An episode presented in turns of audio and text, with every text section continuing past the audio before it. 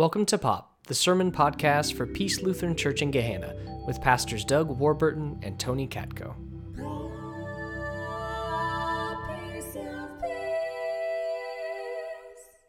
So, Merry Christmas to all of you.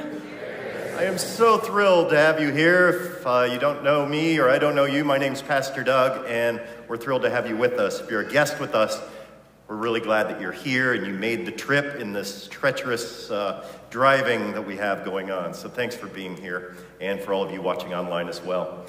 So, we celebrate this amazing birth tonight. I came upon this uh, ancient document that I hadn't seen before that talks about this amazing child that we celebrate was born. And this document goes like this From no other day does the individual or community receive such benefit as from this natal day, full of blessing to all. The province or providence which rules over all has filled this man with such gifts for salvation of the world as designate him as Savior for us and for the coming generations. Of wars he will make an end and establish all things worthy. By his appearing are the hopes of our forefathers fulfilled. Not only has he surpassed the good deeds of earlier time, but it is impossible that one greater than he can ever appear. I mean, that document comes from right around the time, was written right around the time of Jesus. And of course, it's talking about who? Jesus. Or is it talking of, oh, here's one more. The birthday of God has brought to the world glad tidings that are bound up in him. From his birthday, a new era begins. And yes, of course, it is talking about this guy, Caesar Augustus. This is an inscription that was written right around the birth of Jesus and is talking about the coming of Caesar Augustus and his rising, how he's going to free Rome from all of these ongoing wars, including their own 13 year civil war that they've been fighting. And so uh, Caesar has risen to power, and it was said of Caesar Augustus that at his birth, the reason they knew he was from God is this star blasted across the sky. Some scholars think it was Halley's Comet that blasted through. And it was a sign that this new ruler was gonna was was truly a god and was gonna bring everlasting peace to the world through domination. This was Caesar Augustus. Another story that comes from his birth is it was believed that his mother was a virgin. Sound a little familiar? And that his, uh, his mother's husband, who wasn't a part of her conception, had a dream. And in that dream, he saw this light descend into her womb. So it was evident that this was truly a special child. Now, this when he became emperor, he would put out these announcements. He would put out what are called evangelions. Evangelions. They're announcements of good news. Good news. Guess what? I am conquering this territory. And so, after he would conquer this territory, he would announce it with good news. We have come closer to peace through domination. This guy was truly unique. It was said also of him that some of his followers uh, came up with different terminology for him. So he was born Octavian, but they changed his name once they figured out that his true father was a guy named Apollo. Anyone remember Apollo? He's the god of what? Sun or light. Yeah. And so they changed Octavian's name to Augustus. Augustus, the light of the world. And so uh, his followers had different names for him. They would call him things like this Redeemer, Son of God, Prince of Peace, Savior, Lord.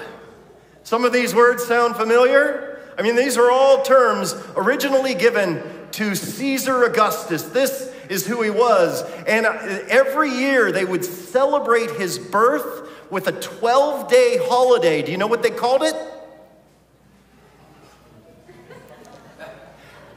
Advent. Advent of Caesar. And when you greet people in the streets, especially in Rome, it was often common that you would hear people proclaim to one another, Caesar is Lord. Caesar is Lord, a common greeting. And so, like I was saying earlier, he would have these announcements, Un euangelion. It's where we get the word today for evangelical. It's people who spread good news. So these announcements were meant to proclaim guess what? Our kingdom's getting bigger. We have squashed another territory. We are growing. Peace is coming. Another thing that they would do is when they'd conquer a certain area or village or, or certain section of the world, they would then force people to have a choice. You either worship Caesar and build a temple to worship him, or you die. That's your choice, usually by crucifixion. And so the towns most likely would kind of go along with the plan, and they would form what were called ecclesias. Ecclesias, which is where we get the word church. So they would form these churches forcibly to worship Caesar. Now, a few funny facts about Caesar.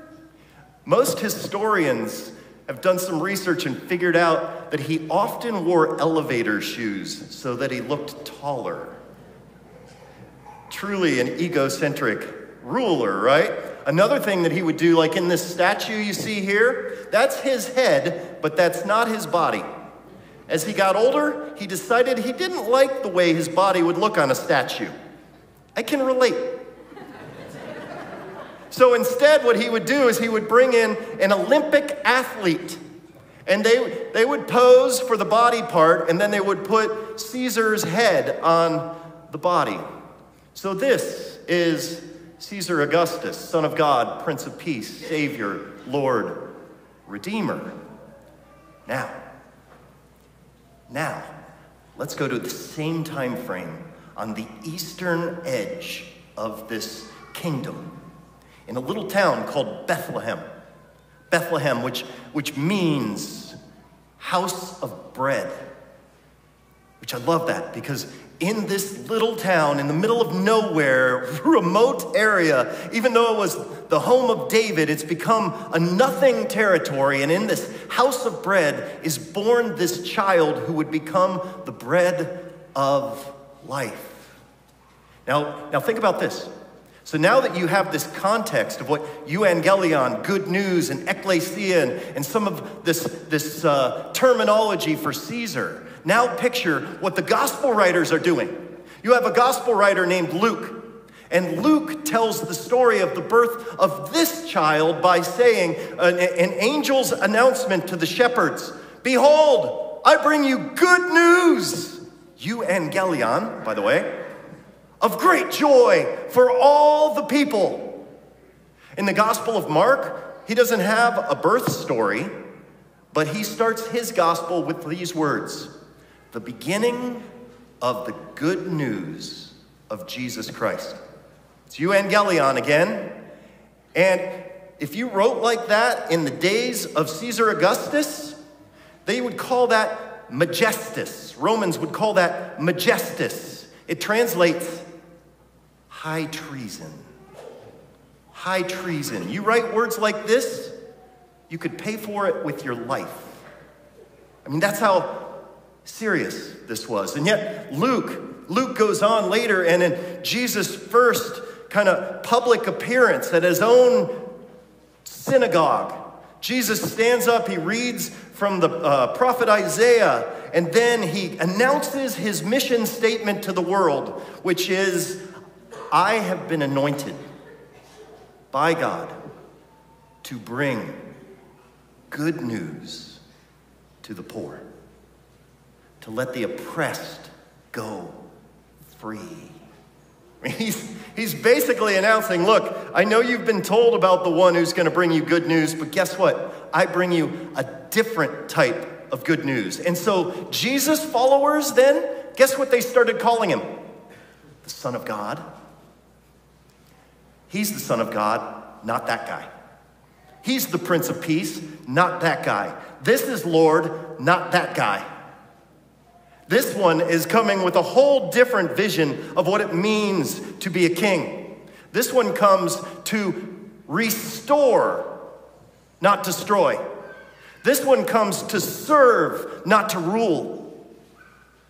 And so, Jesus followers, under, think about this, under the nose of an empire, start building their own ecclesias, churches. Can I tell you something? Carol, just between us? These Christians are still here. They're still here. And last I checked, Caesar's followers aren't. 2,000 years later, followers of the true Prince of Peace are still showing up to celebrate his birthday. You know anyone that celebrated the advent of Caesar lately? We're still here. You see, God has announced a different type of baby that is coming. And we as Christians announce that he is going to come again. And we know what his kingdom looks like because we've seen it lived out in the flesh. Now, we have all sorts of rulers. We have still leaders today that come and they announce they're coming and what they're going to bring. I mean, just think of our last four presidents. Go back to President Bush. He announced, I'm coming and I'm bringing you a safer America. Go to then President Obama. I'm coming and I'm going to bring change. Go to President Trump. I'm coming. I'm going to drain the swamp and we're going to make America great again. President Biden, I'm coming and we're going to build back better. And we can go back and we can see some promises that are fulfilled and we can see lots of promises that aren't. Then we have other types of leaders that announce they're coming. Elon Musk is coming to save Twitter, right? Or, or lately I watched, I, maybe some of you saw this on YouTube. Deion Sanders has just been appointed the football coach at Colorado. And there's this video of him addressing the Colorado Buffaloes for the very first time. And he goes through and he says, All right, I know some of you have been apathetic. That's not going to happen anymore. You know why? I'm coming. You're not going to wear hoodies in the locker room anymore. You know why? I'm coming. We're not going to have this sort of attitude. Why? I'm coming. And you saw the players visibly get uncomfortable. At one point, one guy removed his hoodie. See, that's a, I, and I hope Deion Sanders does well. I really like him. But that's a tactic of fear. Sometimes these, these announcements of who's coming and why, it's, it's done out of fear. And we are guilty of it in the church. Do you know, Q was informing me of this. Do you know one of the top two things Ohio is known for? And I know you're going to say the Ohio State Buckeyes, but, and the Ohio Bobcats.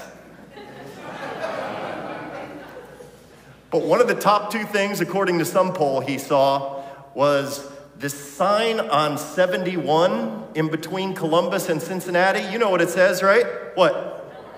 Hell is real. There's a message of hope right there. Hell is real. I was actually in Cincinnati at the Rhinegeist Brewery, and Rhinegeist teamed up with Columbus Brewery, and they formed a beer together, collaborated to make this beer called Hell is Real. and it's really good, actually. but that's an announcement that isn't hopeful, and it's based in fear. I mean, let's face it, some of you tonight, you know who's coming. We sing a song about it. You better watch out. You'd better not cry. You better not pout. I'm telling you why. Yeah, how many of you are excited now? but even that, it's a message a little bit based in fear. And, and the interesting thing is, the good news of God is better than that. The good news of God is better than that. Tonight we celebrate that God entered into a world, didn't stay removed from the world, just watching us destroy ourselves. Instead, God enters into it, walks with us, promises to stay with us always till the end of time. God, on this night, announced to us, I haven't given up on you, I haven't given up on the world, and I never will. That's good news.